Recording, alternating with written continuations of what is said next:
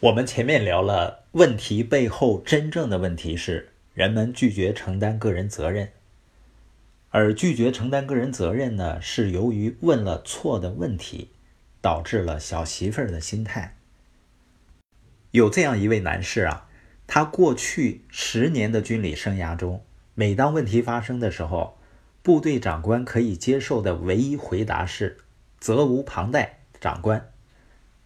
也就是说，没有任何借口，他接受了他，相信他，并且坚决执行。后来，他脱去了军服，回复到平民身份，开始为某大食品公司担任地区经理。结果表现呢，却不如公司的预期，他对自己也不是很满意。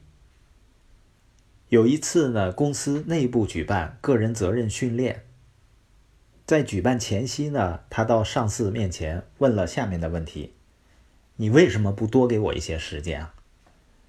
你为什么平时不多指导我？我们为什么不能提供更有竞争力的价格？营销部为什么不给我们更多的支持呢？”后来在学习 QPQ 的过程中呢，他突然领悟到，在他弃军从商的短短数年间。他已经变成了自己最痛恨的小媳妇儿了。如果这位男士在没有任何借口的军旅中磨练了十年后，竟然还是落入小媳妇儿的想法，那我们每个人都得提防小媳妇儿进入到自己的生命中了。包括很多人在工作中和生活中感到压力大，也是因为问了错的问题，比如经常说：“为什么这种事儿总是找上我呢？”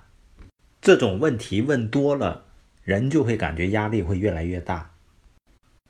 如果我现在说你承受的压力是你的一种选择，你相信吗？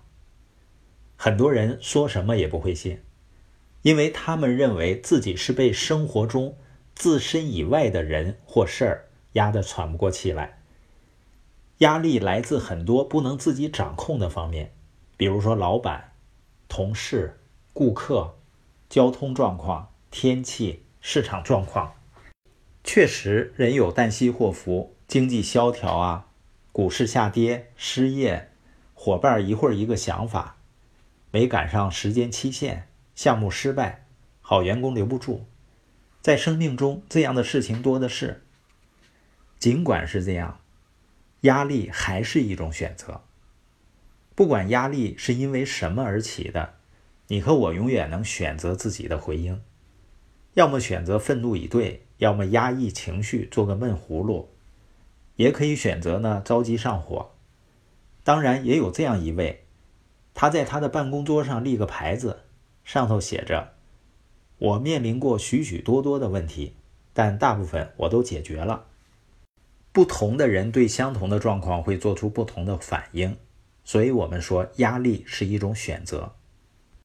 当我们选择问这种事儿为什么落到我头上，这个时候你会觉得自己软弱无力，毫无控制的权利，于是引导我们进入一种压力巨大的小媳妇儿心态。其实，就算我们真的是小媳妇儿，即使这样的感觉和情绪也的确没错，但是如果一直用“为什么找上我”这种方法想问题，结果是只会使压力越来越大。我们今天播音的重点呢，压力有的时候是一种选择，是由于我们问了错的问题，所以才使我们的压力越来越大。就像有的时候我们时间和钱的压力大的时候，有的人选择抱怨，而有的人选择问我怎么样才能够拥有越来越多的钱和时间。在我们接下来要去到的二十多个城市的研讨会上。我们会重点分享下面的一些内容：投资与开支。因为真正驱动一个人时间和钱的投资复合增长回报的，是你的认知和思考力的复合增长。而耶格系统作为全球顶尖的建立财富思维、发展领导力的机构，大家认真学习就会带来认知和思考力的复合增长。